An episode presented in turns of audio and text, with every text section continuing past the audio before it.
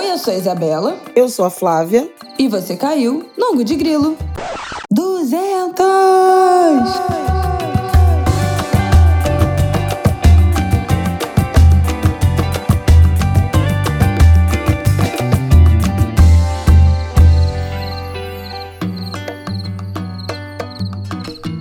Gente,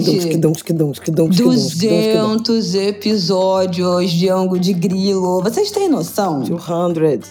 É impre... Nossa, ela tá bem linda 200. hoje. Tudo bem, Fagal? Como é em alemão? Poliglota. 200, eu acho. 200, eu nem lembro mais, gente. Ai. E aí, Flavial, segundou? Segundou, com a voz ruim, né? Porque fim de semana em Salvador fui para festejar os 70 anos da minha querida amiga Letícia Morrana. Foi um festão no domingo, aí segunda-feira a pessoa tá em que estado? Esse. Basicamente esse, né, Flavial? Mas tudo bem. Minha gente, primeiro Valeu. um breve agradecimento a esses 200 episódios de Ango de Grilo, essa audiência muito fiel que a gente conquistou. A galera que ouve desde o início, a galera que chegou e ficou a partir das eleições, né? A gente teve um grande boom no nosso público ali é, a partir do, do primeiro e do segundo turno das eleições. Quem está ouvindo hoje pela primeira vez, bem-vindo, bem-vinda, bem-vinde. E muito obrigada por manter nosso episódio, nosso podcast no ar, por colaborar com a disseminação né, de notícias verdadeiras, análises mais, um pouco mais profundas, com um viés um pouco diferente, por estarem dispostos e dispostas a ouvir toda semana episódios que não são necessariamente animados, né? Às vezes muito tristes, provavelmente como será uma parte desse, mas que vocês estão aqui com a gente, sofrendo junto, comemorando junto e vamos, vamos que vamos para mais 200 episódios, será? Meu Deus. Daqui a quatro anos ainda vai existir podcast no Brasil? Faça seu agradecimento, Flavial, ao nosso público. Rapidamente, para a gente começar nosso papo. Só só gratidão. Eu acho que quatro anos atrás, quando a gente iniciou essa aventura, não imaginava que ela, né, uma, uma produção jornalístico-afetiva, né, artesanal de mãe e filha, teria essa duração, teria essa repercussão, teria essa, esse acolhimento, né? Eu estava no no fim de semana em Salvador, encontrei várias pessoas que são angulers, que ouvem o angu. Então, meu trabalho também ficou marcado pelo podcast, não só pela TV, não só pelo jornal, não só pela história que eu tenho na, digamos assim, na produção jornalística mais convencional, né? Então, eu tenho muito orgulho. E tenho orgulho como mãe também, porque foi um empreendimento proposto pela Isabela, cuidado pela Isabela, editado pela Isabela nos primeiros dois anos. Né? anos. É. Então, assim, também é emocionante ver a capacidade de realização, né? De criar alguma coisa do zero, né? Algumas coisas, né? Na verdade, que no Angu, Angu foi o primeiro, mas não é o não é o único. Não é o único. Então isso dá muito orgulho, como mãe Ai, também. Te amo. Ah, te amo, também amo. É isso, minha gente. Muito obrigada. A gente já tem nosso convidado do nosso episódio especial de quatro anos. Então, semana que vem, ao que tudo indica, a gente não estará aqui debatendo as novidades políticas, a menos que né, alguma coisa muito fora da curva aconteça, porque a gente estará comemorando os nossos quatro anos com esse convidado muito especial, que eu ainda não quero anunciar, ou a gente já quer anunciar? Não, ainda não. Não, não vamos anunciar ainda, mas anunciaremos durante a semana nas nossas redes e os nossos apoiadores do grupo do Ango de Grilo saberão antes. Então, se você está no nosso grupo, você talvez já esteja até sabendo quem será nosso convidado especial de quatro anos.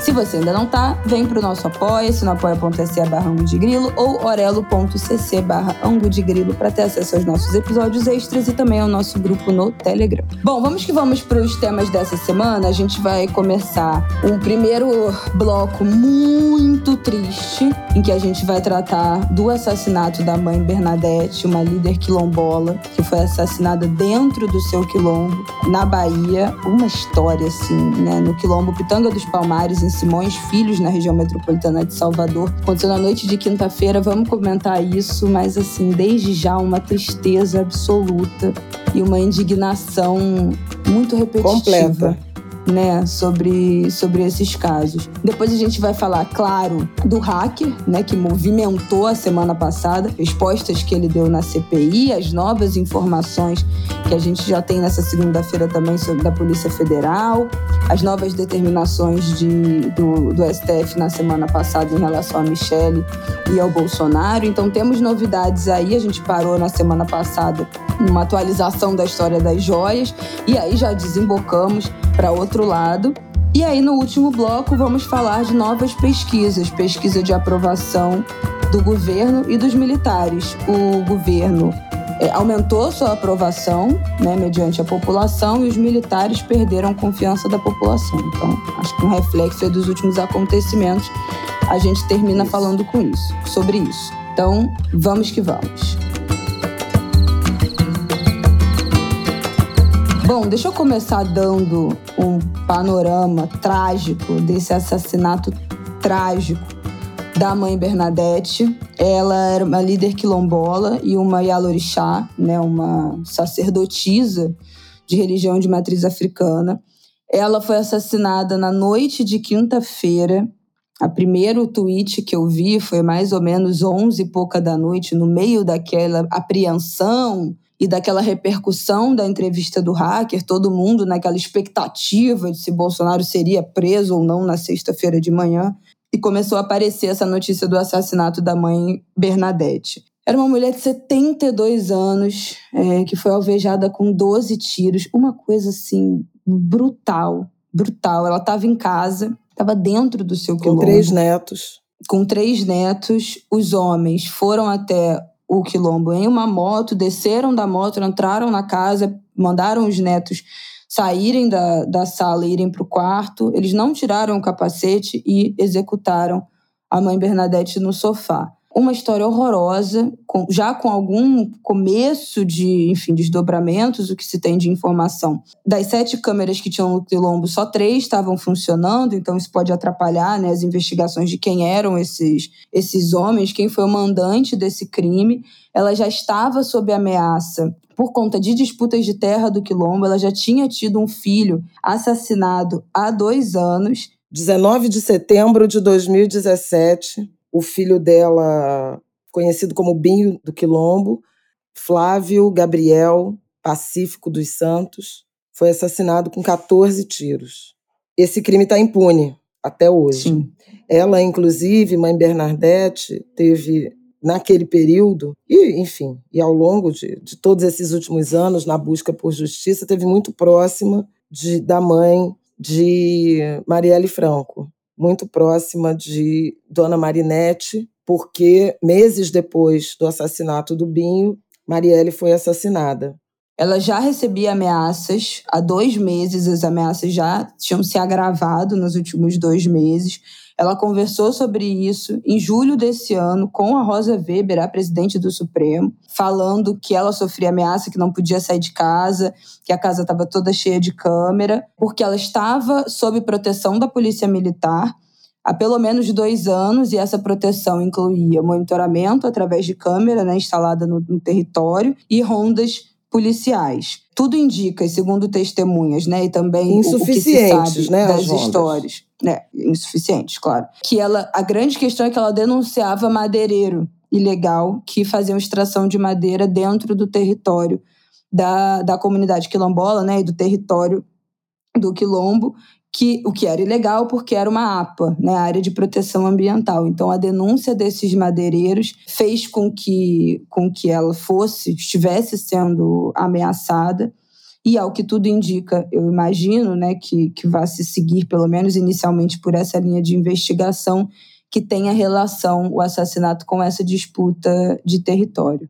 É o mais provável é de fato a questão fundiária, né? Mas a gente precisa ter algumas dimensões da gravidade, da ousadia do desafio do afronta ao Estado democrático de direito. A gente que tem falado tanto em crimes contra a democracia, né, golpismo em particular, os ataques diretos às instituições, a autoridades. Nesse caso, o assassinato de, de Binho e de mãe, seis anos depois, ele não pode deixar de ser encarado sob essa mesma perspectiva de crime político, de afronta à democracia e às autoridades. Justamente porque, e aí eu queria dividir em algumas camadas. Eu estive no enterro de mãe de mãe Bernadette.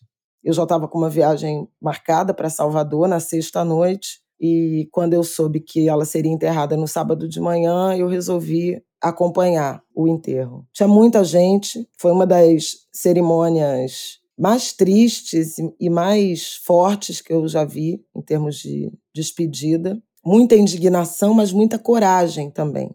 Para o crime de que mãe Bernadette foi vítima, muita gente muito corajosa, vários líderes, homens e mulheres quilombolas da Bahia presentes e uma demonstração também ecumênica. Ela era uma mulher de candomblé, mas ela recebeu preces, homenagens de um padre católico, de pessoas evangélicas que estavam lá, que cantaram, que rezaram uma cerimônia de celebração de despedida, né, de uma de uma iá, de uma pessoa antiga no santo, mas qualquer pessoa de santo. Guarda muita beleza, né? As pessoas se vestem de branco, vão de branco.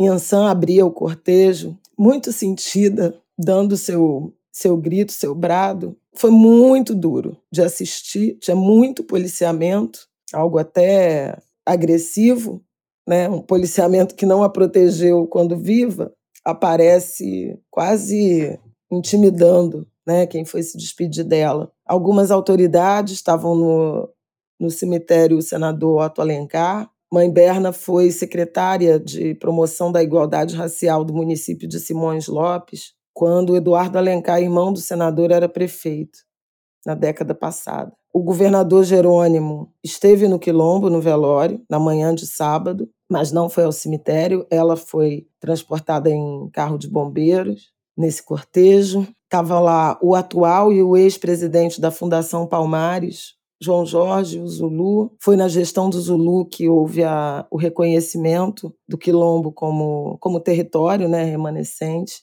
O processo no INCRA não teve ainda a efetivação, né, a titularidade. O ministro dos Direitos Humanos, Silvio Almeida, a ministra Aniele, enviaram equipes. Havia equipes também do Ministério do Desenvolvimento Agrário, vereadores, deputados de estaduais, vereadores da capital, lideranças religiosas, como eu já mencionei. E uma gente muito corajosa que, ao fim da cerimônia, gritava o nome dos seus quilombos, dos seus territórios, se dizendo presente e se dizendo na luta.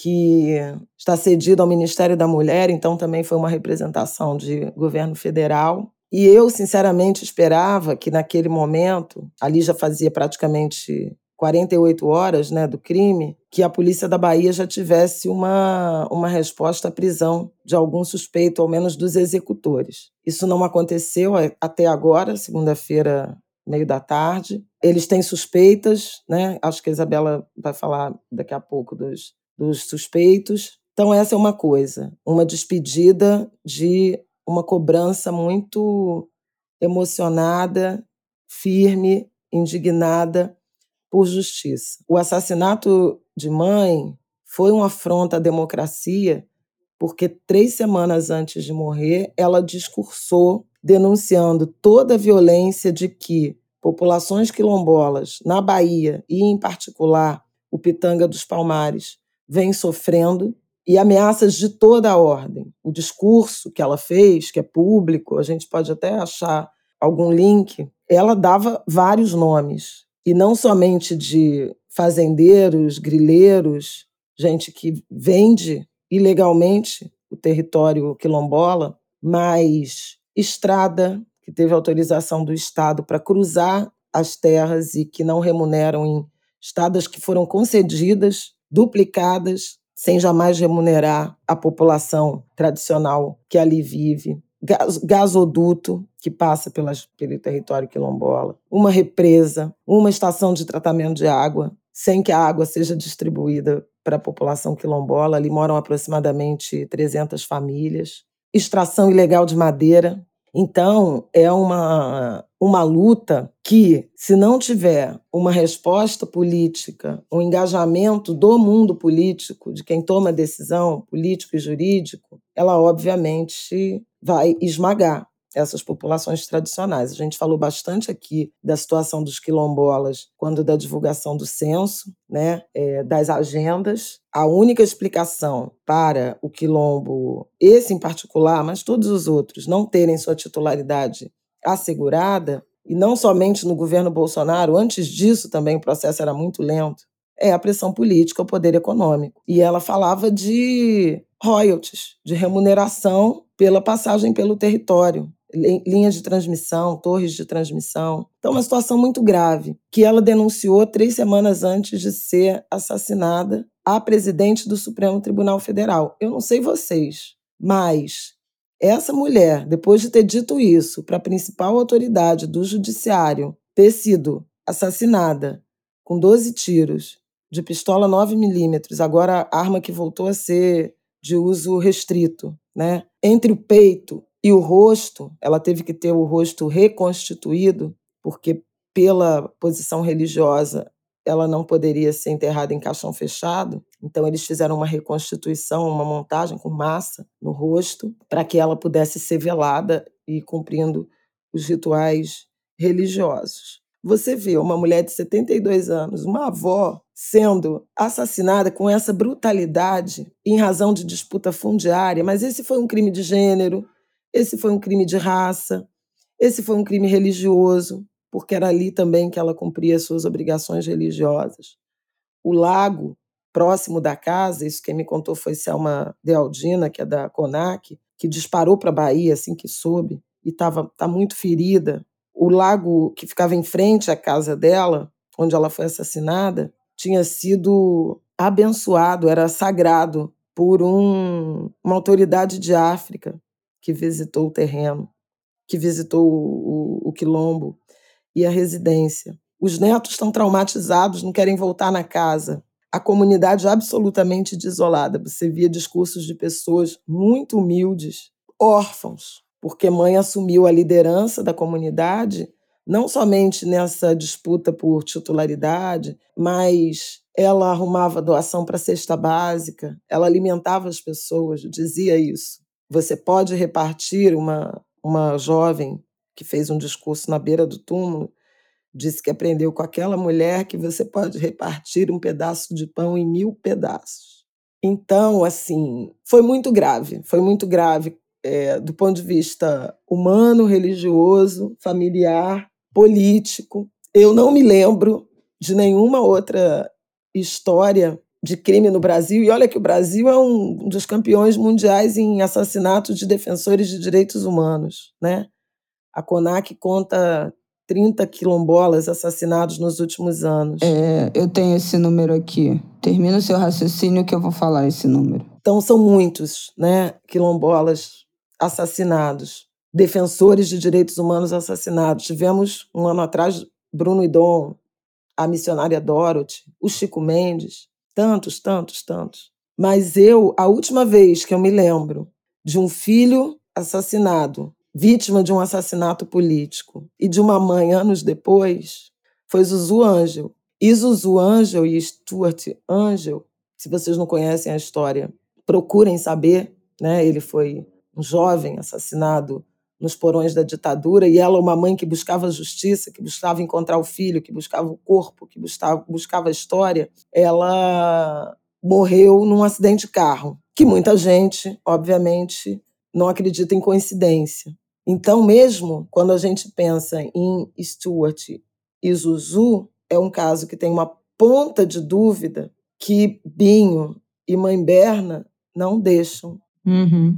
Foram os dois executados com mais de uma dezena de tiros tiros no rosto, tiros com, dirigidos com um propósito explícito de silenciar, de aniquilar. Esse número que você tinha falado do, do levantamento foram 30 lideranças quilombolas assassinadas no Brasil nos últimos 10 anos. Então, não só 30 quilombolas, né, pessoas quilombolas, mas 30 lideranças que têm um cargo de relevância dentro dessas comunidades. A maior parte desses casos aconteceu, 11 desses casos aconteceu na Bahia, 8 no Maranhão e 4 no Pará. Então, a gente falou outro dia aqui, né, como a Bahia era o estado em que mais aglutinava territórios e população quilombola e também é o estado que mais permitiu, né, de certa forma, a execução, o assassinato de líderes quilombolas nos últimos 10 anos. Esse é um levantamento da CONAC, que é a Coordenação Nacional de Articulação das Comunidades Negras Rurais Quilombolas. A Bahia que vive um, um enfim, a gente já falou disso aqui recentemente, né, um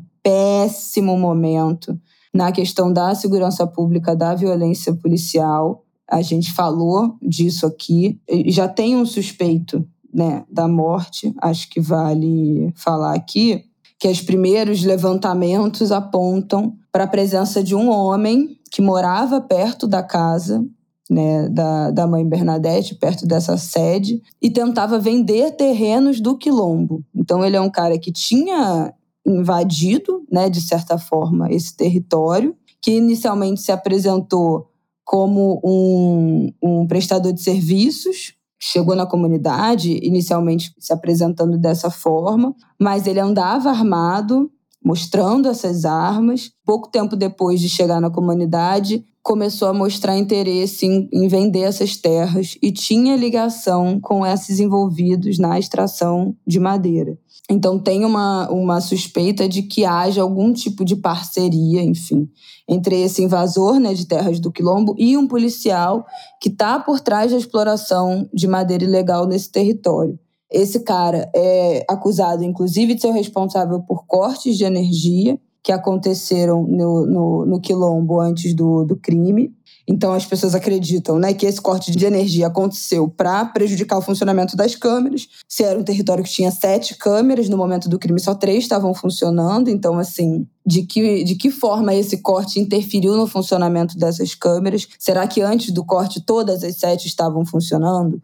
Ou já tinha tido alguma, algum problema anterior dessas câmeras. Então, a suspeita é que esse cara tenha servido de olheiro para os executores do crime, não que ele não teria sido executor direto, mas que seria a pessoa que estava monitorando aquela casa, mãe Bernadette, a família, o funcionamento do quilombo e estudando o melhor, enfim, né, o momento ideal para essa execução. Enfim, uma força-tarefa imensa para descobrir o, o, mandante, quem foram os executores, mas é o que a gente falou disso aqui na semana passada, gente, quando a gente falou de novo das crianças assassinadas. Descobrir não resolve, né? Assim, não resolve a pessoa que, que foi morta, não resolve essa morte, não resolve o, o tudo que se perde quando uma criança é assassinada, quando uma líder quilombola é assassinada quando uma Yalorixá é assassinada. É muito pouco, né? Perto do, do tamanho que se perde com um assassinato brutal desse. E, e o quanto essa descoberta vai ou não vai proteger as famílias, né? Porque assim, e quem fica? Porque o filho foi assassinado há seis anos atrás, nada aconteceu na direção de resolver esse crime, de descobrir quem foram os envolvidos nesse crime, em solucionar esse crime. E aí acontece de novo. Então, assim, é, é, uma, é um projeto de desesperança, né? E não resolve as pessoas que são diretamente afetadas, foi o que a gente falou, que é a morte em vida. É todo mundo que morre junto, que continua vivendo e que morre junto quando um crime desse acontece. É isso. Os netos não querem voltar na casa. Como é que você volta na casa se você está sentado vendo televisão com a sua avó numa quinta-feira à noite, chega um cara, manda você pro quarto, você volta e a sua avó tomou 12 tiros. Como é que você, como é que você sobrevive a uma cena dessa? A você voltar para essa sala e encontrar sua avó dessa maneira. O neto Wellington, que testemunhou isso, o mais velho, filho de Binho, então ele teve o pai e a avó. Uhum. assassinados do mesmo jeito. Ele falou fantástico, né? É uma brutalidade inimaginável. É inimaginável, gente. E não tem como entender isso como, como não sendo um crime contra a democracia. E aí é nesse sentido que é preciso que as autoridades deem respostas rápidas nos dois eixos. Um eixo policial, a investigação policial que aponte os executores e o mandante. E quem mais tenha sido cúmplice desse empreendimento criminoso abjeto. O outro eixo é de garantir os direitos, apressar a titulação e garantir a posse de todo o território quilombola por essa comunidade. Não dá mais para deixar o processo parado na gaveta do INCRA. Há temor em relação a novas ameaças. O território, como, eu, como mãe denunciou, tem território, como mãe já denunciava, tem questões com grandes grupos econômicos, mas tem também, teve, né, sofre uma intensa ocupação, invasão de, inclusive, famílias de, de, de alta renda. A, o INCRA tem que resolver a, a retirada né, e a retomada da, da posse, reintegração de posse de 118 propriedades, aproximadamente. Tem uma casa com L ponto. Isso não vai acontecer. A gente já. Eu nem sei se a gente já tratou disso aqui, mas quando. Uma das minhas últimas matérias antes de eu sair da TV Globo foi no 13 de maio sobre comunidades quilombolas no Rio de Janeiro. É, na região metropolitana do Rio de Janeiro. E eu visitei o Quilombo Sacopan, conversei com o Luiz Sacopan, que é o líder do Quilombo, e ele falou que o território deles, inicialmente, que eles pleiteavam a demarcação, era muito maior do que o, o que de fato eles têm hoje e o que eles resolveram é, mudar né, no, mapeamento do território, porque tem um prédio, construíram um prédio, o Quilombo Sacopan fica na zona sul do Rio, né, de, enfim, os prédios naquela rua, uma rua alta, então os, muitos dos prédios têm vista para a Lagoa Rodrigo de Freitas, apartamentos milionários, né, nenhum, tenho certeza absoluta que nenhum custa menos de um milhão, um milhão e meio, não importa o tamanho que seja. Tem prédios construindo dentro da área que inicialmente o Quilombo Sacopan demarcou né, para entrar com o seu processo de reconhecimento como comunidade quilombola. E aí, o que, que acontece? Pra, se o INCRA pegar o reconhecimento da Fundação Palmares para dar a titularidade desse território, ele tem que desapropriar todas as pessoas que moram nessa região, tem que pagar para as pessoas saírem. Isso não vai acontecer. Isso não vai acontecer. O Luiz começou a sofrer muitas ameaças e ele resolveu redimensionar o território do Quilombo. Então ele abriu mão, basicamente, do, da parte que foi invadida. Tem mais de um prédio que foi invasão dessa área do Quilombo, aqui na Zona Sul do Rio de Janeiro. Então o que, que vai acontecer? Eles vão conseguir desapropriar 118 propriedades? Uma com L ponto? Claro que não vai, entendeu? Assim, gente, eu, é, é, eu não sei se eu sou muito sem esperança, mas é, ou estou sem esperança nesse momento. Mas o que, o que eu imagino que vários, dezenas de quilombos façam é isso: abre mão de brigar, porque assim, ou eu tiro esse lugar que está ocupado por 118 propriedades, que nunca vou conseguir desapropriar, vai ser um embrólio que vai demorar 300 anos, ou e, e aí eu retiro essa parte para garantir o pedaço que sobrou, ou fica nessa briga eterna. E aí continuam esses quilombos que são reconhecidos, mas não, não têm a titularidade da terra, não tem a posse da terra. O quilombo Sacopan é um. Ele é reconhecido como um quilombo pela Fundação Palmares há muitos e muitos anos e o processo está parado no INCRA há décadas. E nada nunca aconteceu.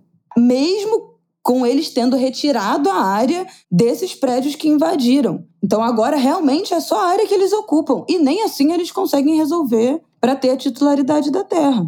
O filho do Luiz morreu de Covid durante a pandemia. Lembra que a gente falou durante a pandemia muito?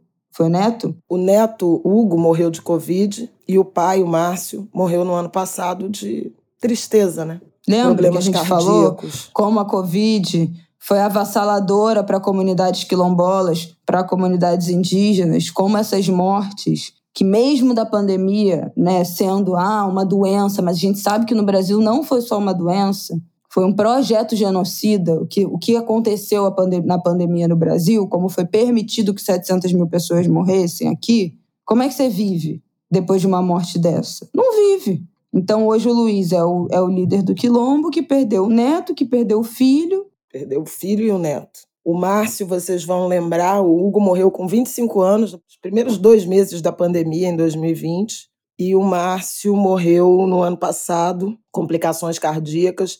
Ele ficou conhecido como o, o pai que repôs as cruzes de uma manifestação da, da ONG Rio de Paz, que botou cruzes pelas mortes né, na, na pandemia, acho que elas pelas 100 primeiras mortes na pandemia, aqui no Rio. E veio e teve um cara que foi tirar. Que foi arrancar Desgraçado. as cruzes. E ele foi o pai que falou: meu filho, ele estava passando, caminhando, falou: meu filho é uma dessas vítimas e foi repondo a, a cruz. Esse homem não durou dois anos. Então, ele depois, na CPI da Covid, ele foi a Brasília. Um dos depoimentos mais emocionantes na sessão que foi dedicada a ouvir familiares de vítimas da Covid. E pouco tempo depois disso ele morreu, né? Ele morreu no ano passado. Então é, é essa a realidade. E eu acho que tinha que ter, sim, uma resposta rápida, proporcional à violência que foi cometida contra essa família, contra essa mulher idosa, contra esse quilombo, contra esse território tradicional, contra o judiciário, contra o Estado brasileiro. E não só resolver a titularidade da terra, mas acabar com essa extração ilegal de madeira, porque foi a mesma coisa que a gente falou ano passado, no início do ano, na verdade, sobre a terra indígena Yanomami, que é uma terra que é identificada, que tem a sua, a sua geografia conhecida, que tem as suas comunidades conhecidas, que é uma das maiores territórios indígenas, acho, acho que um dos maiores do Brasil, se não o maior. E ainda assim o garimpo se instalou. Não adianta reconhecidamente um território ali e essa extração ilegal né, de, de garimpo, de metal, de madeira, continuar acontecendo. Então não, é, não vai adiantar ter um papel da terra. Faz o que com esse papel? Vai esfregar papel da titularidade da terra na cara de madeireiro? Vai pegar e rasgar. A gente não lembra disso? Qual foi a ação, as ações emergenciais naquele janeiro, imediatamente, primeira ação do governo, da urgência da posse, a partir da posse, foi imediatamente assegurar a saúde né, dos indígenas que estavam contaminados e sem nenhum tipo de assistência por conta do garimpo, e imediatamente, conjunto a isso, começar as, as primeiras operações de implosão dos, dos recursos do garimpo, de expulsão dos garimpeiros. Quem lembra que os caras foram para as pistas clandestinas esperar avião e os garimpeiros, os donos dos garimpos, deixaram eles para lá. Imagina que eu vou mandar 20 mil reais cada voo para resgatar garimpeiro. Foram as primeiras ações. Tem que desmobilizar a rede, senão não adianta nada ter o reconhecimento da terra, ter o reconhecimento da população. Então, assim, do que, que vai adiantar? Só descobrir quem mandou matar, quem foi o executor, se esse cara que invadiu o pedaço da terra, se ele realmente estava de, de conchavo com os executores, se ele realmente deu a planta. Vai resolver isso e vai adiantar o quê?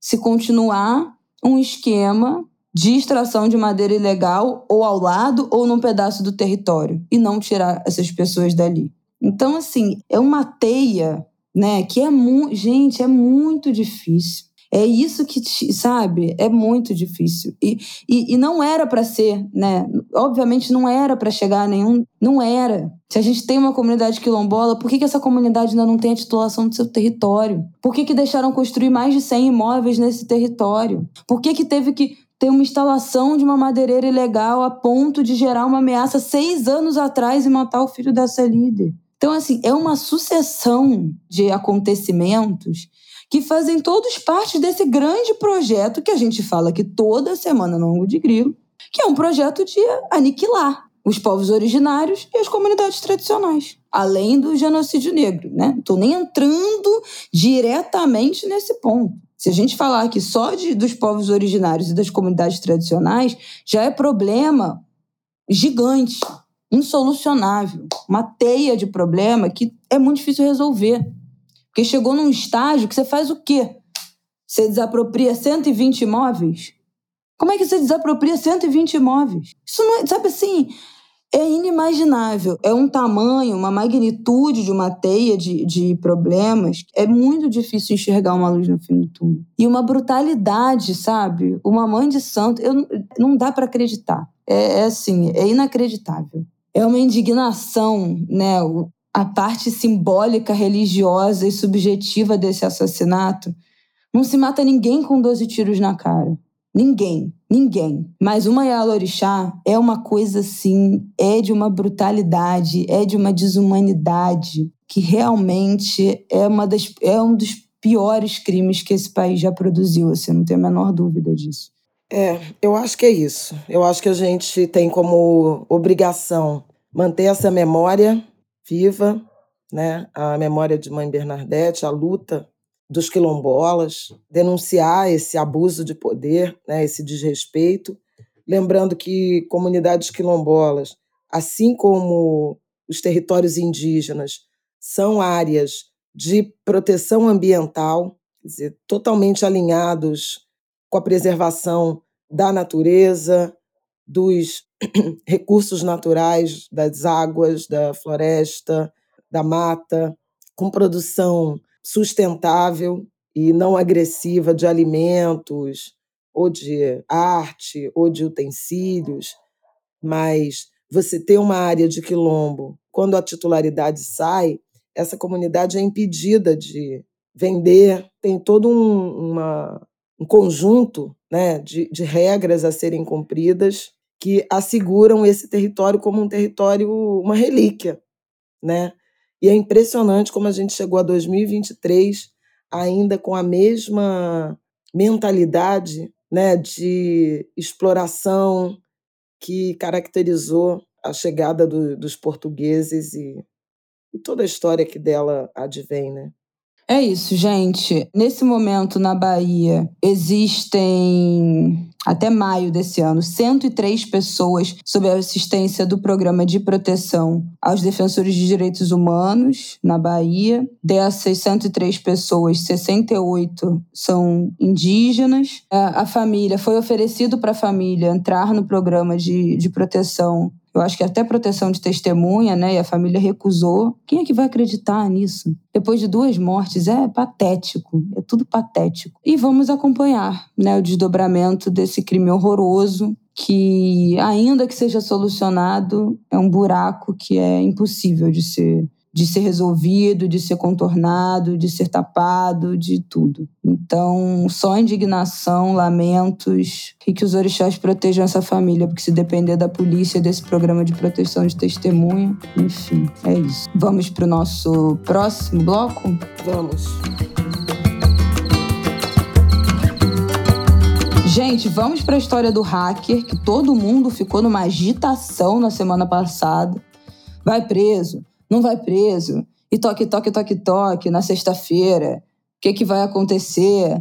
Ninguém dorme. Bolsonaro preso amanhã, seis horas da manhã, alguém do Vivendas da Barra, interfona pra casa dele, bota uma sirene pra tocar. Bom, ficou aquilo né, naquela apreensão da quinta-feira à noite. Vamos voltar aqui para nossa linha do tempo, que vocês sabem que eu gosto de uma linha do tempo. Do que que aconteceu na semana passada que foi essa confusão da história, esse kikiki da história do hacker. Primeiro, na quinta-feira, o dia começou com um depoimento do hacker, do Walter Delgatti, na CPI, em que ele revelou coisas como que o Bolsonaro e os seus, a sua equipe mais próxima teria proposto a ele forjar um vídeo do que seria uma invasão, uma urna eletrônica adulterada, que você digita o 22, apareceria o 13 Lula para descredibilizar mais uma vez a segurança da, das urnas eletrônicas. Então, isso foi uma das coisas que, que o hacker falou. Naquele mesmo dia, depois desse depoimento do hacker, estava a história ainda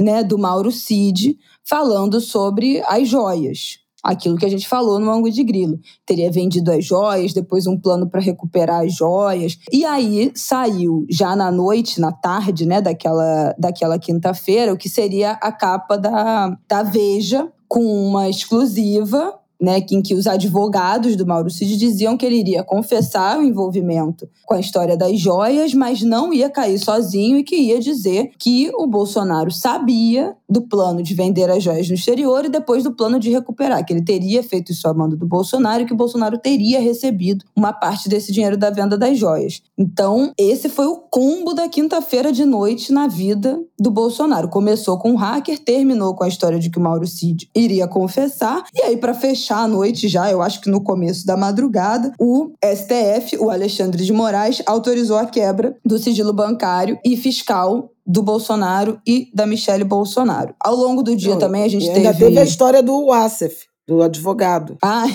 do recibo. que foi, foi furo de Flávia Al na Globo News, hein? Porque não tava nem ouvindo na hora, mas fiquei sabendo disso. Como é que foi essa história aí da, do, do recibo? Furo de Flávia Al ao vivo. O Asif foi alvo de uma busca e apreensão também naquela sexta-feira, mesma sexta-feira que rolou a busca e apreensão na casa do general, pai do Mauro Cid. Foi o tema da nossa, do nosso Angu da semana passada, né? uhum. né? Toda aquela operação e as investigações. No fim de semana, que eu cheguei a comentar isso aqui no, no Angu, eu estava de plantão, e o Asif divulgou nota dizendo que nunca vendeu joia, nunca viu joia, é, relógio, nada, o que não era exatamente a acusação, né? A suspeita era de que ele recomprou e não de que Sim. ele vendeu. E que já tinha sido achado o recibo com o nome dele. Então, aí na segunda-feira informaram que a Polícia Federal tinha o recibo e que ele assinou o recibo de recompra, né? De compra da, da joia lá na, na joalheria lá na, na Pensilvânia. Aí ele ficou sem uhum. condições de desmentir que tinha comprado. Convocou uma coletiva e na entrevista coletiva, que foi na terça-feira, eu acho, à tarde, ele mostrou, ele próprio mostrou o recibo, que estava com o nome dele, e ele pagou 49 mil dólares em dinheiro para recomprar o Rolex. Só que no Estúdio I, no dia seguinte, na quarta, mostrando o, o recibo, eu identifiquei que o nome do vendedor, eu tinha lido aquele nome antes. Eu já li esse nome esse nome aparece numa das, numa das mensagens do Mauro Cid. E aí, no ar, tempo real, a gente estava com. Eu, eu tava, Otávio tava. Chase Leonard é o nome do cara. E havia na caixa de mensagens do Mauro Cid um e-mail endereçado a Chase Leonard com o link do, do relógio na loja. Isso conectou o Asif a Mauro Cid, porque ele disse que fez por iniciativa própria que ele soube que, não que o TCU queria a joia de volta. E aí, naquela mesma noite, ele foi alvo de outra busca para apreensão dos celulares. Ele tinha quatro celulares, dois com ele dois, num restaurante. Exatamente. Ele estava jantando num restaurante de shopping em São Paulo. Dois com ele, mas a polícia tinha mandado, fez uma busca no carro e encontrou mais dois que é a grande preocupação desse momento, de que parece que as informações, fon, arroba fontes, fontes, diziam que ele tinha um celular só para falar com seus falar clientes com particulares, né? Falar com o Bolsonaro. Então, a expectativa é que um desses celulares seja o celular que ele usava para falar com o Bolsonaro. Ele tentou, né, despistar a história do, dos celulares no carro, falou que era celular para falar com os clientes, e aí teria, né, a questão do sigilo de, de advogado e cliente, mas a polícia falou: sinto muito, forte abraço levou os celulares todos. Essa investigação da polícia com os celulares do Asif começam essa semana, eles têm 30 dias para resolver, né, para chegar com um laudo dessa inspeção do celular que começa essa semana. Então tudo indica que essa semana já vai acontecer alguma coisa. Mas essas foram as duas coisas paralelas que aconteceram na semana passada, né? Pare... Essas coisas acabaram ficando muito misturadas, mas na verdade tem a questão das joias, né, das joias joias do Asif, do Mauro Cid, dessa história da venda desses presentes, da recompra desses presentes e se o Bolsonaro sabia ou não que isso estava acontecendo. E uma questão paralela que foi o depoimento do hacker, que aí vieram com, com as acusações de que ele estaria, teria estado no Ministério da Defesa, entrando pela porta dos fundos, para não ter que constar né, no registro de, de visitas do Ministério da Defesa, para debater ali a história das, das urnas eletrônicas. Esse hacker, o Walter, disse que se reuniu cinco vezes no Ministério da Defesa com técnicos do Ministério para falar né, dessa essa questão da segurança das urnas. Foi um barraco durante, durante a, a CPI. Né? Porque teve uma grande tensão durante a interação dele com o Moro, né? Em que ele, inclusive, acusou o Moro, falou que invadiu o celular de mais de 140 parlamentares, inclusive do presidente Lula, não achei nada, e invadiu o seu. Você tem arquivos muito comprometedores, o senhor é um criminoso quanto mais. Foi horrível, foi constrangedor. Não, foi bizarro. E o senador aí, Sérgio Moro né? poderia ter ido dormir sem essa. E aí depois ele fizeram, né, o Walter pedir desculpas, né, decoro, aquelas coisas, e aí ele pediu escusas. Então, assim, eles, eles sambou na cara do, do Moro. Foi ridículo como é que o Sérgio Moro se presta a esse papel, mas ele é uma pessoa ridícula, ele é um ser humano patético, né, que se coloca nessas situações, é uma coisa impressionante. Outras coisas que ele teria dito é, durante a entrevista dele na CPI foi que o ex-presidente teria prometido o perdão. Audiência, né? depoimento, é depoimento. Não é indulto que chama, tá todo mundo falando indulto, mas não é indulto, é graça. É a graça presidencial. E qual é a diferença pode... de graça para indulto? Indulto é, é, algo coletivo. Você, ah, todo entendi. ano no Natal, o presidente tem a atribuição, o poder de indultar, ou seja, perdoar a pena de indivíduos que tenham cometido determinado tipo de crime. Então, assim, policiais que tenham sido, o Bolsonaro fez muito isso, policiais envolvidos em mortes, homicídios decorrentes de operação, até o ano tal, o ano tal, do ano tal ao ano tal. É esse tipo, não pode ser crime hediondo, mas ele não é personalíssimo, para usar uma palavra da moda. Entendi. E a graça não. A graça é destinada a uma pessoa, mas normalmente por questões humanitárias. Alguém que está preso há muitos anos, sei lá, vamos supor, um preso político alguém que está preso há muitos anos e está morrendo, e aí tem a graça para morrer em casa, com a família, uma coisa assim. Foi isso que, que o Bolsonaro concedeu ao Daniel Silveira. Tão logo o Supremo tenha condenado ele a oito anos e nove meses de prisão. E no ano passado, no início desse ano, agora, deve ter uns três meses, o Supremo Tribunal Federal considerou inconstitucional esse decreto de graça do, do Bolsonaro na direção de Daniel Silveira, porque ele foi um decreto assinado para afrontar um poder, para anular a decisão de um poder com alguém com quem o presidente mantinha relação pessoal, né? E a impessoalidade é uma das bases, né, da democracia e do, né, da relação do, do homem público, né? Você não pode legislar em causa própria, digamos assim nem decretar em causa própria. Então, já seria um pouco controverso isso, né? Mas o Delgatti, que é um criminoso, é um estelionatário, ele tem vários. Ele foi condenado né, na, na Vaza Jato, ele é, ele é um golpista. Tem gente até que nem chama ele de hacker, queria...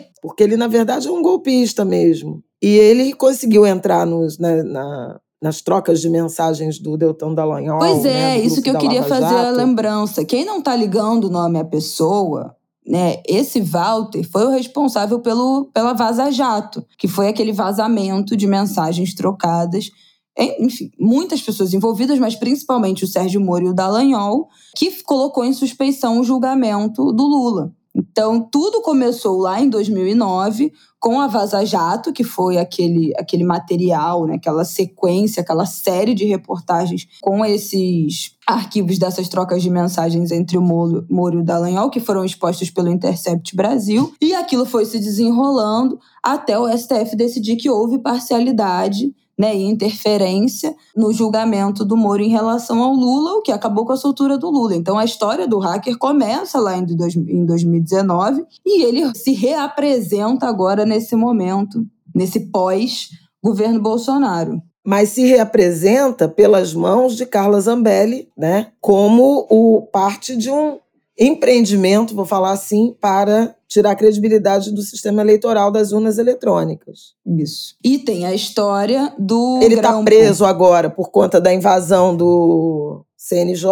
uhum. né? Que ele conseguiu entrar na rede. Aliás, alguém brincou no Angu, né? Que ele falou que a senha um, era dois, muito três, fácil. quatro, cinco! Uma das senhas. Era, acho que CNJ 123, tinha uma que era 1, 2, 3, 4, 5, com Flávia Al. Por isso que falam, né? Que ele não é hacker, que ele só ficava testando senhas absurdas de fáceis e conseguia acessar. Com Flávia Al, ele jamais conseguiria isso. Pois é, e o Deltan, né, não, não protegia, deixou tudo lá, não tinha, não tinha nenhuma proteção na troca de mensagens que ele fazia, e isso expôs todo mundo, né, da, da, da Lava Jato. Mas, enfim, isso ele é, ele, ele tá preso, está condenado, ele estava com tornozeleira, e a Carla Zambelli, que é uma bolsonarista desde sempre, muito leal, né, ao Bolsonaro, resolveu dar essa ajudinha contratando esse hacker. Mas é tudo surreal, porque ela levou o hacker ao Palácio da Alvorada. Ele se reuniu por mais de uma hora, uma hora e meia com Bolsonaro. E Bolsonaro pediu que ele. Foram vários pedidos. Aliás, a melhor sequência de perguntas foi a sequência Pastor do Henrique. deputado Pastor Henrique Vieira. Excepcional. Melhor corte da CPI foi esse. Foi muito, porque foi muito preciso. Quem, ele perguntou, quem Hacker, quem pediu para fraudar as urnas? E ele disse Carla Zambelli e Jair Bolsonaro. Quem pediu para você assumir a autoria de um grampo contra Moraes? Porque ele, o, o, Bolsonaro disse para ele que o Alexandre de Moraes ia ser grampeado, ia ter algo comprometedor e ele ia precisar que ele assumisse esse grampo. Quem pediu, aí eles pediram, foi o Bolsonaro. Quem pediu para encenar fraude na urna no 7 de setembro? Duda Lima, que é o publicitário responsável pela campanha, e Bolsonaro. Qual era a fraude que eles queriam? Que o, o hacker desse um jeito de manipular uma urna eletrônica que seria é, requisitada, talvez a OAB, para que você digitasse numa, num ato público do 7 de setembro de 2022, a um, menos de um mês da eleição, o número do Bolsonaro e saísse a foto do Lula, para provar que tinha fraude na eleição. E aí o, o Walter falou: Bolsonaro, eles iam fazer isso, fazer essa encenação. Isso. Não tem como, pois é. Quem te encaminhou ao ministro da Defesa? Bolsonaro. Quem te ofereceu indulto? Bolsonaro. E ele teve cinco reuniões com o Ministério da Defesa, participou daquele relatório que, enfim, não encontrou nada, mas dizia que tem que observar, sabe? Aquele relatório das Forças Armadas, da tal Comissão das Forças Armadas de Avaliação, Fiscalização, Transparência das Eleições. Então ele põe, Delgatti põe no centro da operação de ataque às eleições, às urnas eletrônicas, ao processo eleitoral, Jair Bolsonaro, porque foi recebido no, no Palácio da Alvorada.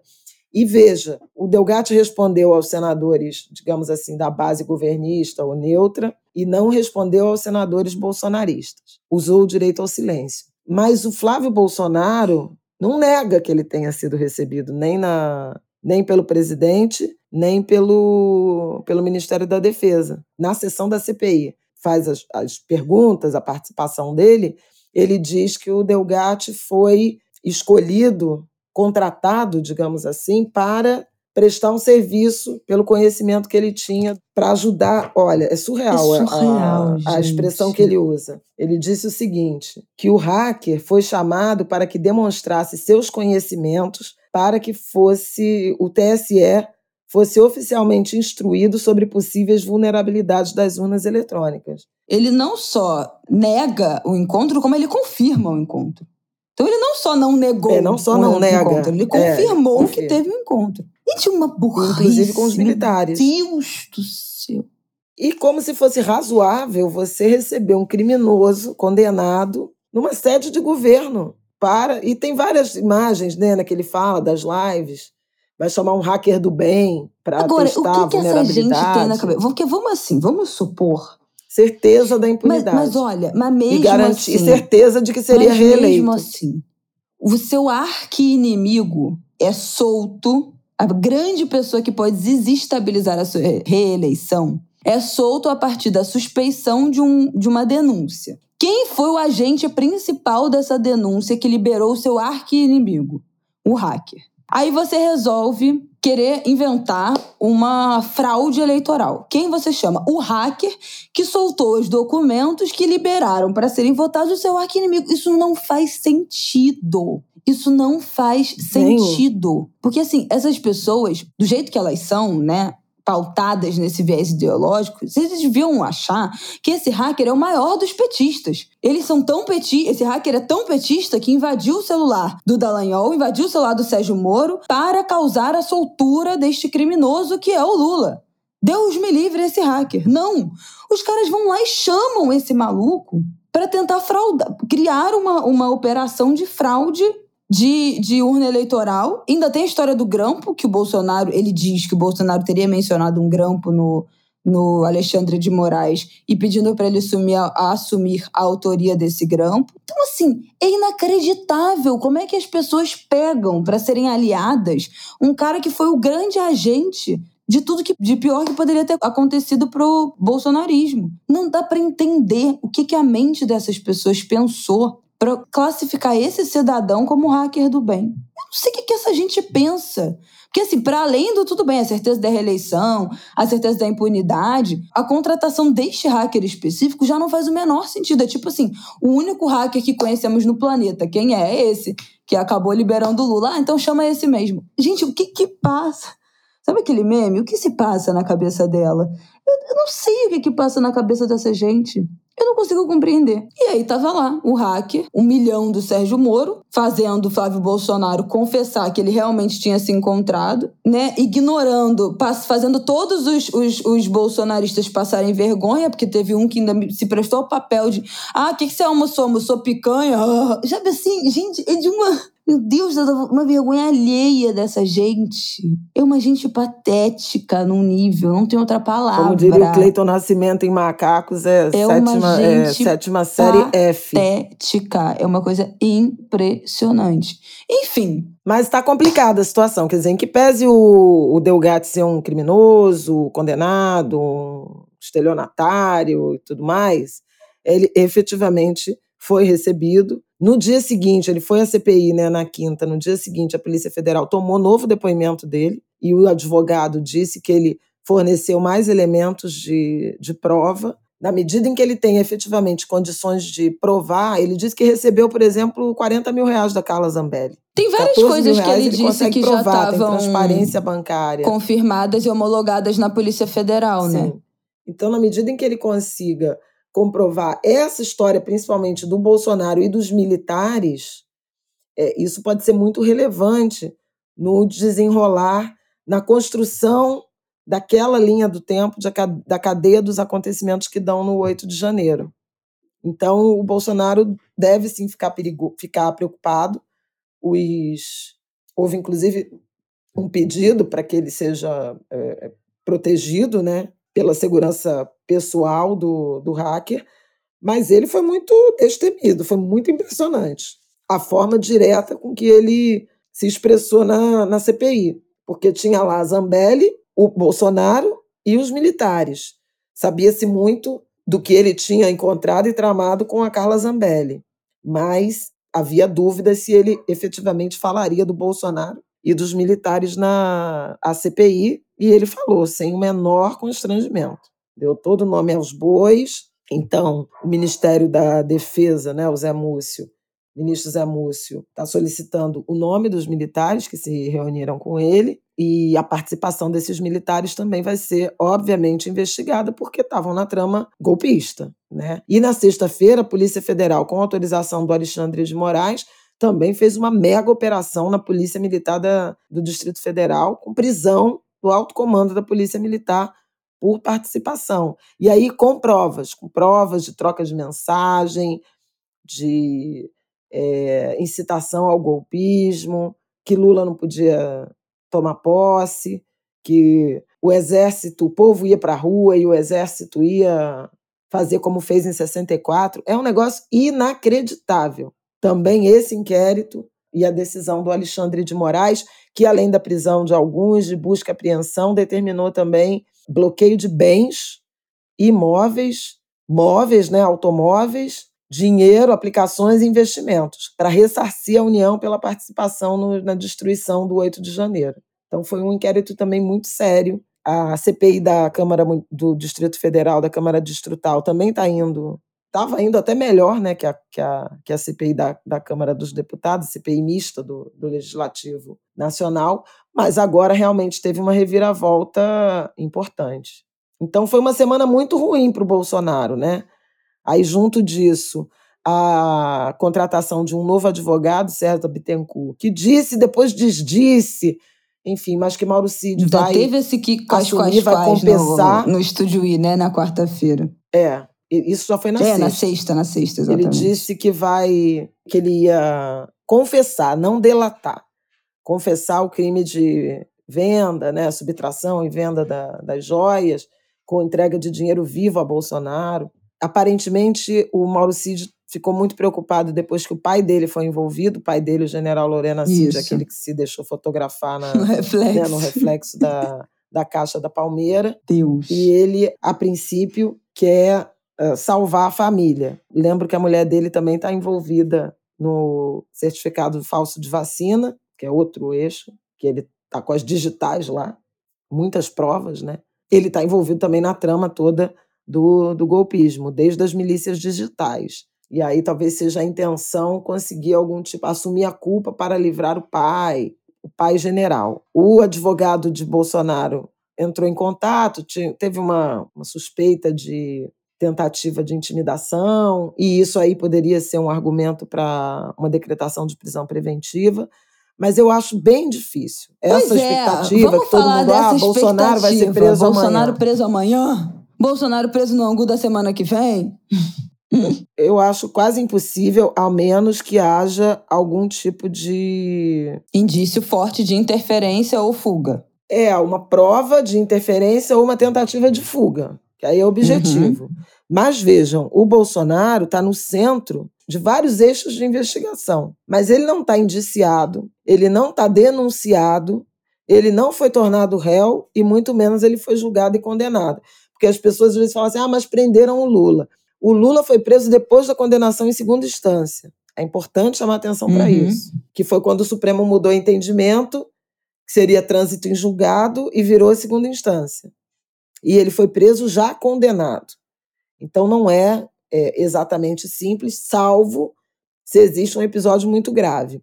O diretor da Polícia Rodoviária Federal, ex-diretor, Silvinei Vasques, foi preso porque muitos policiais rodoviários, agentes, prestaram depoimento à Polícia Federal e ele ainda tem uma, uma influência uhum. sobre a corporação e poderia intimidar essas testemunhas, tentar combinar versões e tal. Tanto que no dia que ele foi preso, a Polícia Federal tomou depoimento de 47 agentes Nossa, simultaneamente. Para não ter. Para não ter combinação, combinação de uhum. versão, para juntar as contradições. No caso da Polícia do Distrito Federal, também, da Polícia Militar, era um comandante, subcomandante, ex-comandante, coronel. Então, eles também poderiam agir, tinham poder para isso, para agir na destruição de provas, na intimidação de testemunha, na combinação de versões. Então, nesses casos, a prisão se fez necessária. Alguns advogados justificam dessa forma, compreendem, uhum. né? O, o, próprio governador do Distrito Federal, quando foi afastado, foi afastado porque ele poderia interferir na, na reunião de provas e tudo mais. Depois foi reconduzido ao cargo quando o Alexandre de Moraes avaliou que ele não ameaçava mais. Alexandre de Moraes tem, tem origem no Ministério Público, então experiência dele também nessa questão da na construção da, da denúncia é muito grande. E ele nunca teve pressa. Tem uma frase que ele falou que eu botei até no Twitter, que para mim foi o Drop the Mic do Alexandre de Moraes na semana passada, exatamente sobre essa história de, de vai prender, quando, e, e essa pressa que estava todo mundo, em que ele disse o seguinte. Eu falo o seguinte: quem fez sabe o que fez, e quem me conhece sabe que eu vou achar. Gente. Eu não lembro em que matéria que eu li isso. Olha, mas é muito inesperado, né, que o Alexandre. que uma indicação do Temer fosse nos dar tanta alegria. Misericórdia. Foi na matéria da Veja, do, da confissão do Mauro Cid, que tem essa frase do, do Alexandre de Moraes. Então, queridas, é o famoso quem viver verá, eu viverei e eu verei. Pode demorar o tempo que demorar, eu estarei aqui para celebrar o teu sofrer, o teu penar. Bolsonaro, nos aguarde. É isso. Finalizamos essa parte, então eu acho que, de novo, acompanhar os novos desdobramentos, o que, que a Polícia Federal, se vai falar alguma coisa já essa semana sobre os celulares do ASEF, se já vai ter alguma informação sobre a quebra do sigilo fiscal do Bolsonaro e da Michelle. Parece que a Polícia Federal, na semana passada, a gente já tinha dito isso, né? Que não estava com pressa para colher depoimento da Michelle, porque já tinha indício suficiente para indiciá-la. Foi a, uma informação da é, semana foi uma passada. da Andréa Sadi. Então, será que de fato isso vai. O que, que vai acontecer? Né, a partir também dessa. Será que um indiciamento da Michelle? Não sabemos. Então, acho que é continuar acompanhando essas duas coisas paralelas, né? Lembrando que são, são assuntos, são dois assuntos diferentes, o caso das joias e o caso do hacker, mas essas duas coisas continuam. E nós, aqui no Ângulo de Grilo, estaremos sempre atentas para trazer as atualizações. Bom, acho que é isso para esse bloco, correto? É isso. Aí prestar atenção, porque tem um, um longo né, caminho aí de os relatórios financeiros, né, de movimentação financeira de Michele e de Bolsonaro. O Alexandre de Moraes quebrou o sigilo, a Polícia Federal vai se debruçar sobre isso. A CPMI também pediu, também pediu convocação do ex-ministro da, da Defesa, o general Paulo Sérgio de Oliveira, que, que se encontrou com o hacker. Pode ter essa, essa convocação também para para a CPI. Então, assim, todo dia tem alguma coisa, as próprias estratégias de defesa de Mauro Cid, do general Lorena Cid, de Bolsonaro e Michele, no caso das joias. Então, são muitos uhum. casos, são muitos. É complexo. São muitos crimes, né? Que foram cometidos contra a República. Então fica meio complicado da gente é, conseguir entender esta teia, mas nós vamos conseguir. Então vamos que vamos para o nosso próximo bloco. Então vamos lá, minha gente, para o nosso último bloco. Acho que aí é um, uma reta final. Que aí eu quero entender se essas pesquisas têm relação com tudo que a gente falou no bloco anterior e com o que a gente falou na semana passada, com a repercussão desse caso das joias, com a repercussão dessa história do hacker, se já dá para dizer que tem uma influência, porque aqui a gente vai falar dos novos dados da pesquisa Genial Quest sobre a aprovação do presidente Lula, do trabalho do presidente Lula, que está fazendo neste momento, e da confiança nos militares nas Forças Armadas.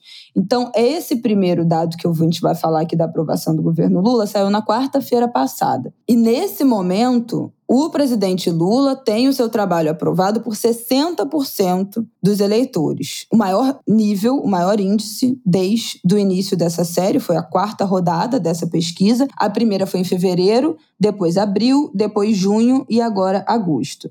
Os números anteriores, vamos lá: 56, 51, 56 de novo e agora 60. Então, é o maior número de aprovação. Entre os que desaprovam, esse número começou em 28, foi para 42 em abril, depois caiu para 40 e agora está em 35. Não está no seu menor índice, mas está em queda, né? De 28 para 42, para 40 para 35. Então, entre os eleitores que desaprovam, esse dado também está caindo. Essa aprovação aí, coisas. Fala. É, e assim, o não sabe, não respondeu, que veio de 16 lá no, no início do ano, em fevereiro, está em 5, mas estava em 4. Uhum. 6, 4 e 5 são os últimos dados. Então, o que a gente vê é que o ganho de popularidade é mesmo de quem achava ruim e, e, mudou de opinião. Sim. Desaprovava e mudou de opinião. Então, é, esse dado é interessante. Não sei se você quer complementar mais. Não, né? eu quero falar só um pouco assim, da história da, da, das aumentou regiões. muito no Sudeste, é, no Sul, isso. né?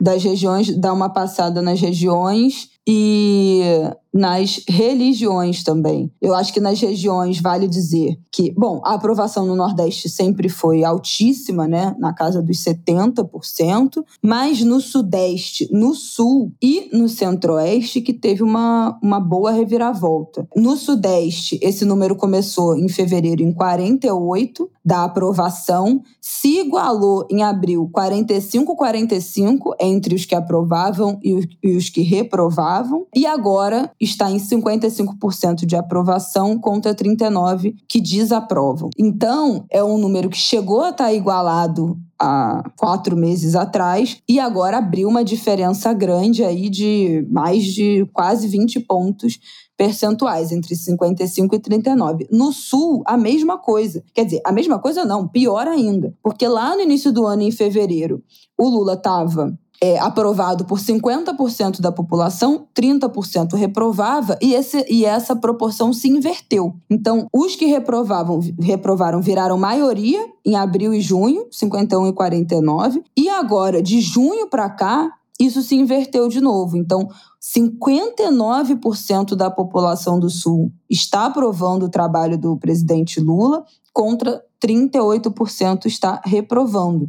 Então, é um dado que, que começou com mais aprovação, se inverteu para mais reprovação e agora se inverte de novo com 60% da população do Sul aprovando o governo, que é muita coisa, né? Mais do que, do que o Sudeste, o Nordeste nesse momento 72% e o Sul com 59%. O Centro-Oeste e região Norte aconteceu também a mesma coisa. Começou 50-33%, com aprovação na maioria, né, com 50% de aprovação. Em abril isso se inverte, 46 de aprovação contra 37, contra 47 de reprovação, então eles colam né, esses números e aí depois distancia de novo. Nesse momento 52% de aprovação no Centro-Oeste e Norte, contra 39% de reprovação. Então, está sendo aprovado o trabalho do presidente em todas as regiões do Brasil, com uma diferença grande. A menor diferença que a gente tem é 13 pontos percentuais, que é no Centro-Oeste e no Norte. Todas as diferenças no Sul, Sudeste e no Nordeste são maiores do que isso. Então, uma diferença muito grande, né? Uma, uma parcela bem maior da população está aprovando o, o governo. Entre religiões, os católicos sempre foram a maior parte aprovando, 50, 63% nesse momento contra 30% que reprova, e os evangélicos, que até agora a maioria, a maior parte dos evangélicos reprovavam o trabalho do presidente Lula, isso se inverteu. Agora já é maioria, já são 50% dos evangélicos aprovando contra 46% reprovando. Esse número em abril chegou a 55 de reprovação contra 39 de aprovação, mais um gráfico que se inverteu completamente nos últimos meses. Então agora também a maior parcela do eleitorado evangélico está aprovando o trabalho do presidente Lula. Então assim, gata. É bem interessante isso, quer dizer, não só pelos números, pela, pela amplitude ali do, da, da melhora de, de avaliação, quer dizer, envolve gênero, né? homem, mulher, envolve religião, como a Isabela falou, região, envolve faixa etária, em todas as faixas etárias houve uh, mudança, então uma percepção de uma consolidação do governo. E isso, a popularidade de presidente, tem muita correlação com apoio no legislativo. É isso que eu ia perguntar. Então, assim, o que, que isso, isso significa que Lula, no fim Lula vai contas? ganhando tempo, né? Lula vai ganhando tempo com a reforma ministerial, de dar mais cargo ou menos cargo, fazendo essa queda de braço, é, e na medida em que ele aumente a sua popularidade nessa, nessa caminhada, nesse intervalo, tem mais forças políticas interessadas em estar do lado dele. Então o preço cai, né? Uhum. O preço de, de apoiar Uhum. o governo. Lembrando que a gente está praticamente a um ano da eleição municipal. Então é mais, é, é- é cada vez mais urgente ter algum tipo de alinhamento no governo para influenciar na agenda local, né, dos candidatos a, dos partidos, né, e dos candidatos a, na disputa das prefeituras no ano que vem. Então é uma boa notícia para o Lula nesse momento, né, de tensão aí do ponto de vista da necessidade de aprovação de mais projetos na, na agenda parlamentar. Ele está com a popularidade alta em relação ao eleitorado, porque isso é moeda de troca também, né? Nessa. A gente fala na correlação de forças. Uhum. Né? O, o, o Arthur Lira tem tensionado bastante com a história da entrada né, do PP, do Republicanos, União Brasil foi resolvido, mas o PP e os republicanos ainda não estão sacramentados no governo. É pesado, até agora o, o Congresso não, a, a, Câmara não votou de novo o projeto do arcabouço fiscal, é, a reforma tributária está em tramitação no Senado, então, assim, é, o presidente com popularidade é uma notícia boa para o Lula uhum. nessa, nessa queda de braço aí. Mas o que eu queria mais falar, na verdade, era menos sobre é, a popularidade propriamente, mas sobre os, as notícias é, positivas, negativas, os problemas. Quer que eu fale né? aqui? Quando fala espontaneamente, é, vai. A pesquisa espontânea, que é você perguntar e não dar opções né, de resposta, esperar o que a, que a pessoa vai dizer, correto, Flávio? É isso? Isso. Então, quando a população, né, os eleitores perguntados qual a notícia mais positiva que você ouviu do governo Lula, a principal resposta, a, a, a resposta 9%, por, 9 da, das, dos entrevistados responderam Bolsa Família de 600 reais com mais 150 para cada criança. Depois disso, com 8%, a diminuição de preços. Com 4%, proteção da Amazônia e povos indígenas. 3%, e aí empatados com 3% das respostas. Relançamento do Minha Casa e Minha Vida, aumento do salário mínimo acima da inflação, ajuda benefícios para os mais pobres e 2% trouxe investimentos estrangeiros para o Brasil. E aí tem vários outros com 1% de, de outras é, respostas, vale mas esses foram os principais citados, especialmente o Bolsa Família e a redução de preços, que é uma coisa que a gente fala muito aqui no Ângulo de Grilo.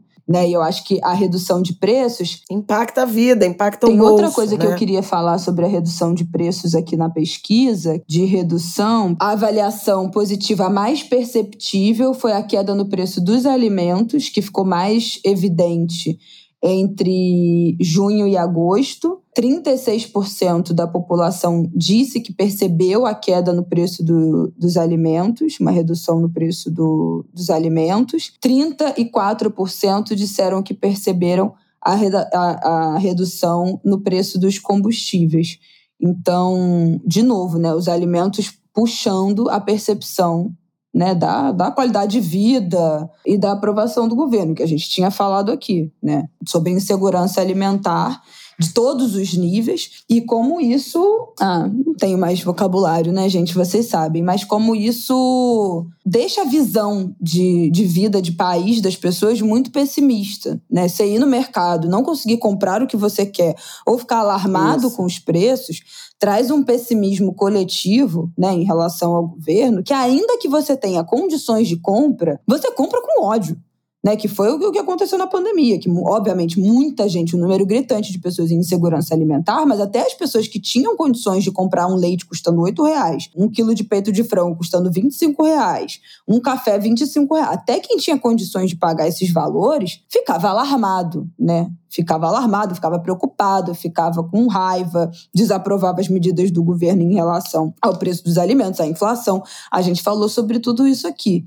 Então, essa história do Bolsa Família e da redução dos preços de alimentos, top 1 notícias positivas. Top 1 e 2 notícias positivas. Pois é, é e espontâneas, uhum. né? Mas aí uma percepção muito nítida de melhora né, da, da economia, o, dos programas do governo, todo mundo sabendo do plano safra, né, de agricultura, do desenrola, né, da renegociação de dívidas. A gente também falou longamente sobre o significado disso. Uhum reforma tributária e aí visão, percepção de que a economia melhorou, né? Em abril estava 23 e chegou a 34, então é uma, um número bastante significativo. É, mas eu queria chamar a atenção para terminar dos principais problemas do Brasil, porque economia começou a perder espaço, né? E o que tem aumentado é violência. E acho que isso é super importante.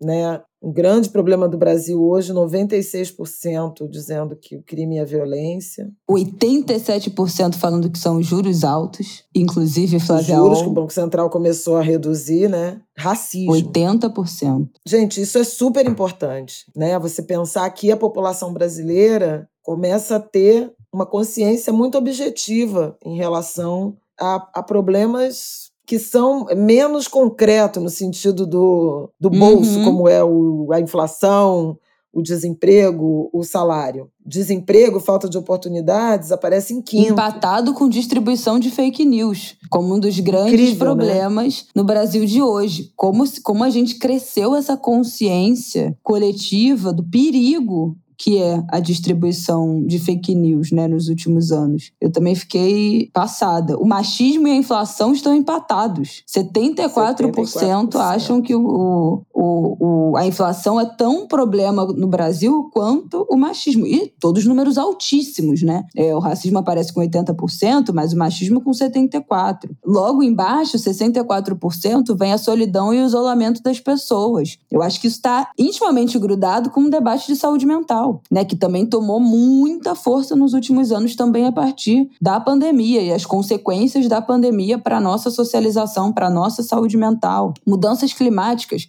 61% está na frente da qualidade no, do ensino nas, nas escolas. Então as é pessoas estão achando que é mais é, Tem uma problema. mudança de agenda, né? Muda, total. Uma mudança de agenda, é muito interessante.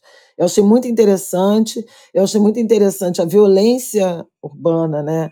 está aparecendo, porque foi um período, né, as últimas semanas, em que se debateu intensamente a questão da letalidade policial, episódios de violência também, feminicídio, uhum. né, os dados todos que a gente tem é, chamado atenção né, em relação à violência de gênero, violência doméstica, violência policial. E acho que quando violência é o tema que ocupa o topo das preocupações né, dos brasileiros, o governo federal não pode se, se esconder. Sim. Se omitir. Também fiquei muito impressionada. E é sobre isso. Aí, na verdade, a gente já volta para o início dessa conversa, né? Que é um nível, uma percepção de, de violência que afeta a democracia. O mal-estar está instalado Sim. em relação a isso. Sim. Brasil afora, quer dizer, a gente está discutindo enfrentamento do crime organizado, letalidade policial no Rio de Janeiro, em São Paulo, na Bahia, no início do ano no Rio Grande do Norte,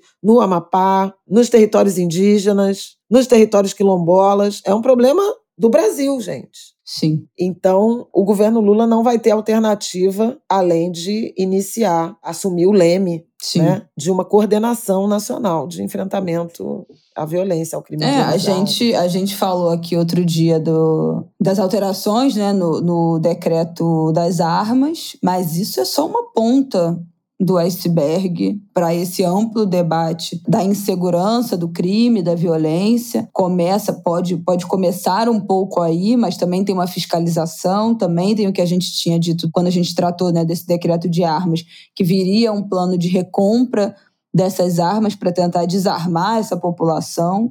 Outro dia eu estava lendo depois, nossos angulers é, apoiadores lá no grupo, se tiverem mais informações sobre isso, qual, que teve uma novela, não sei se foi Mulheres Apaixonadas, que foi uma, um dos grandes vetores para a campanha, indiretamente, para a campanha do desarmamento, quando teve lá nos, nos idos meu Deus. Mulheres Apaixonadas, eu acho que é posterior. De, 2003. É, a campanha do desarmamento é 2003. Novela, peraí. Mulheres Apaixonadas, foi isso. Então é porque tem a morte daquela mãe da, da Salete, né? Ih, não me lembro. Mas Mulheres Apaixonadas. Isso, aqui, ó. Que é bala perdida. Não, não, não, não, não. Tiroteio na rua. Ah, é. O Tony Ramos, que teve um personagem que foi atingido por uma bala perdida, que estava na novela usando que usava cadeira de rodas, o personagem era o Theo. Esse movimento teve uma passeata na praia de Copacabana que reuniu 40 mil pessoas e que o Tony Ramos foi desse personagem, caracterizado desse personagem. Esse movimento tinha o objetivo de pressionar a aprovação do Estatuto do Desarmamento, que teve sucesso. Dois meses depois do último capítulo da novela ir ao ar. Teve a história da violência doméstica, que era o personagem do Dan Schuba, que até hoje Schuba, é. ninguém esquece disso. Até hoje.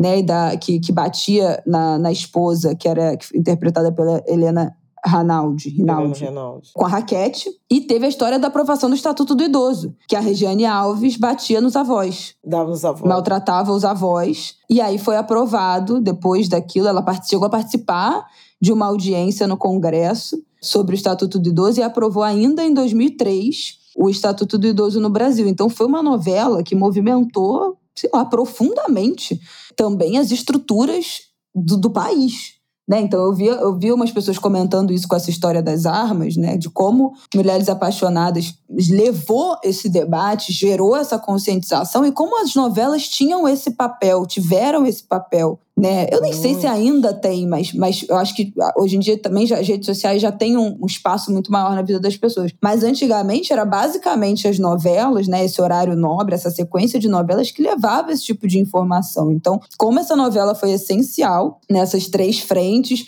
salve Jorge, eu, ninguém está me contando, eu estive com duas mães de mulheres que foram traficadas para outros países e que desconfiaram e denunciaram o sumiço das filhas assistindo a novela Salve Jorge. A partir da novela, começaram a questionar que as interações que elas tinham com as filhas e o sumiço das filhas e que não dava notícia e que sempre falava de um jeito esquisito poderia ser tráfico internacional de pessoas. E essas mulheres foram encontradas. Então, falei disso das armas, fiz um longo caminho que não tem nada a ver com essa história, mas é só uma, uma lembrança. Quais são as próximas novelas que a gente precisa nesse país para gerar essas novas camadas de conscientização? Agora a gente tem uma novela aí do agro acontecendo, né? Terra e Paixão. É uma novela que debate, sabe Deus como, porque eu não assisto, mas que o cerne da questão é essa história do agronegócio. Eu não sei, eu imagino que não seja de, de forma muito crítica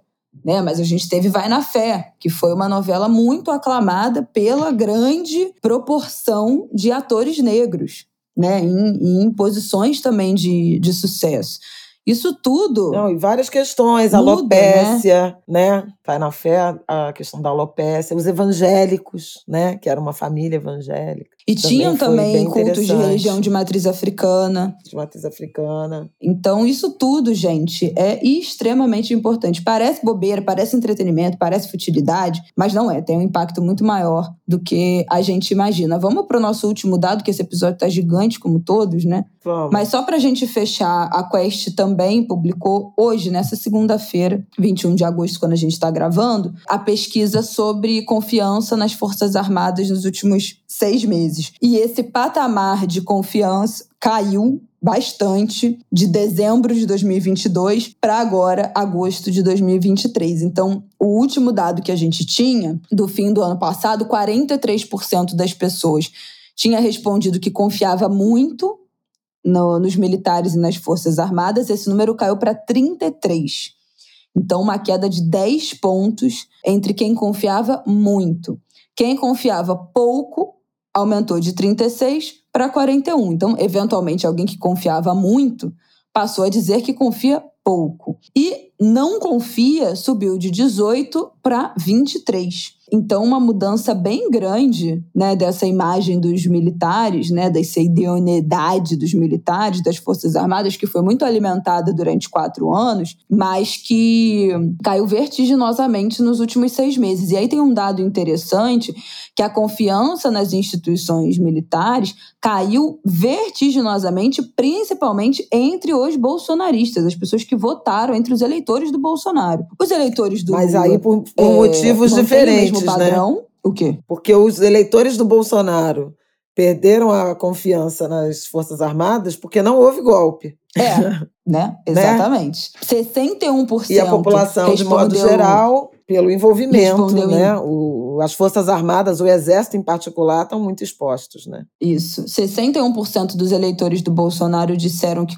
disseram em dezembro que confiava muito e agora só 40% diz que confia muito. O número de quem não confia, a quantidade de pessoas que falaram que textualmente não confiam nas Forças Armadas, cresceu de 7 para 20. Então, assim, impressionante. Os números do, em relação é, aos eleitores do Lula continuam basicamente os mesmos ali na margem de erro. A maioria diz que confia pouco e os que confiam muito ou não confiam estão praticamente empatados. E a aprovação entre os que votaram branco, nulo ou que não foram votar também caiu de 40 para 31, os que confiam muito. Então, é, gata, os últimos meses não foram bons para a imagem dos militares. Mais algo a acrescentar? É, talvez isso devesse servir de lição, né, para os grupos, né, militares que aderiram ao projeto político, confundiram ou macularam as atribuições constitucionais das Forças Armadas então, que retornem aos quartéis,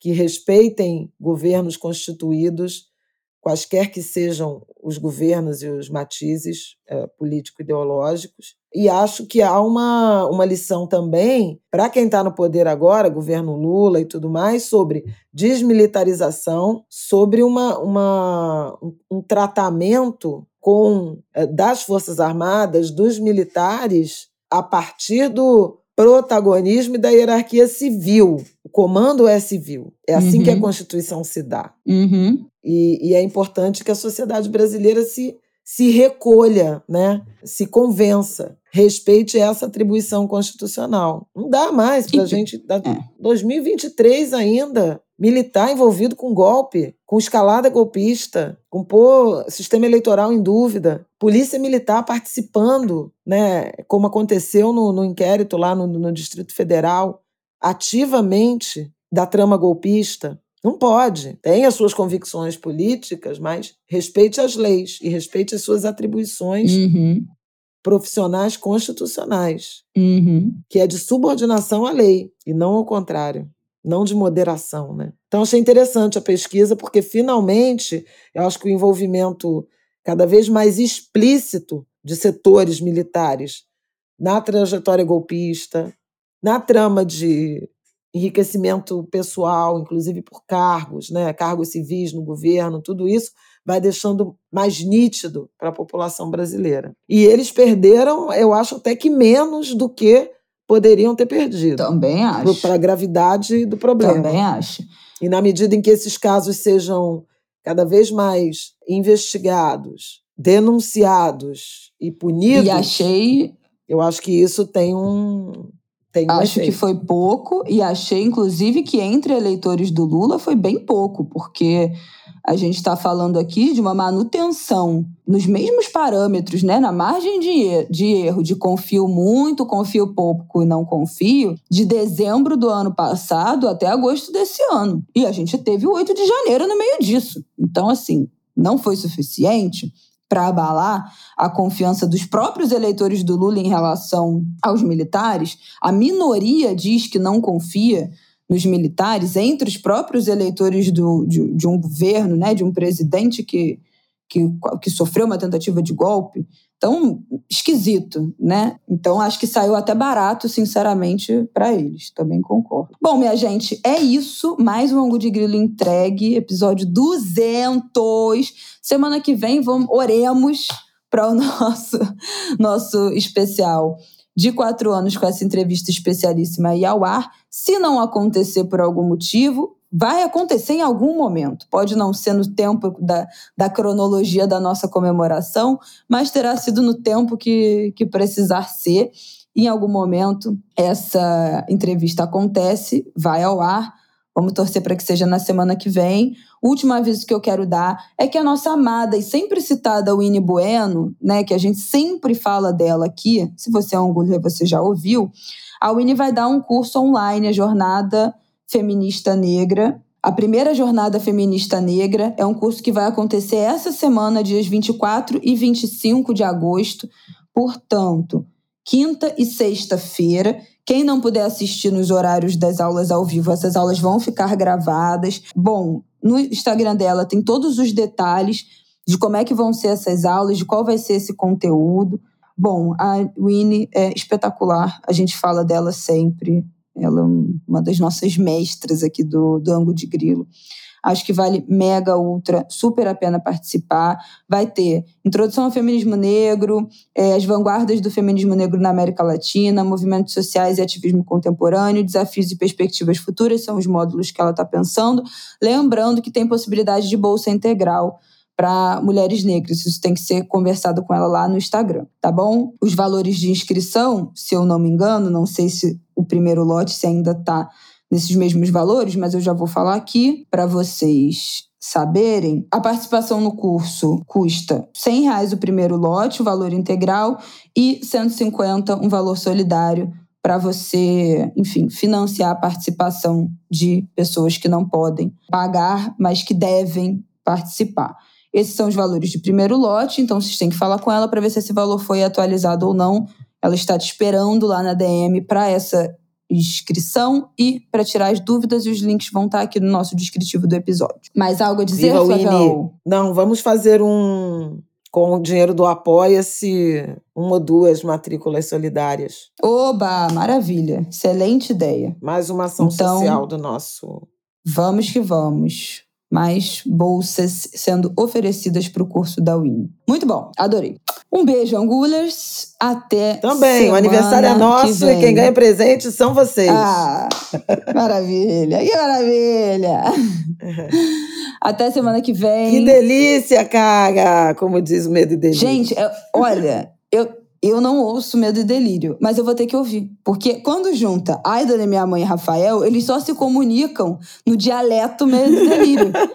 Com Eu as fico assim. sonoras do É medo uma e coisa delírio. impressionante. Todo mundo que assiste esse podcast, que ouve esse podcast, fica assim, né? O povo só se comunica no dialeto medo e delírio. Eu vou ter que passar a ouvir, porque eu tô boiando aqui na minha família. Eu sou a única que. Eu evito ouvir podcasts sérios, tá, gente? Eu só ouço tranqueira. Não ouço nada de política, não ouço nada. Eu só ouço entretenimento. Mas eu vou ter que Mas Você ouvir. devia ouvir o Medo e Delírio, porque é justamente por isso. Ele é de política, mas ele é muito engraçado. Eu vou ter que ouvir, mas eu vou ouvir porque eu tô boiando. Faz eu tô com você passar um pouco menos de raiva, como eles dizem. Porque eu não consigo entender. O povo só se comunica assim. Enfim, baixa o, o aplicativo e fica botando sonzinhos. Vocês acreditam nisso? Eu vou filmar pra vocês. Aguardo. É isso, minha gente. Um bom final de semana. Até semana que vem. Boa semana, lembrando que amanhã, né, 23, né, conhecido como amanhã também, a partir da tarde, Mercúrio retrógrado, até 15 de setembro. O que tiver de fazer, de decisões Puta a tomar, resoluções permanentes, Só É hoje só. assim. Misericórdia. Tchau. Não quero mais falar nada. Beijo. beijo, Angulhas, até a semana que vem.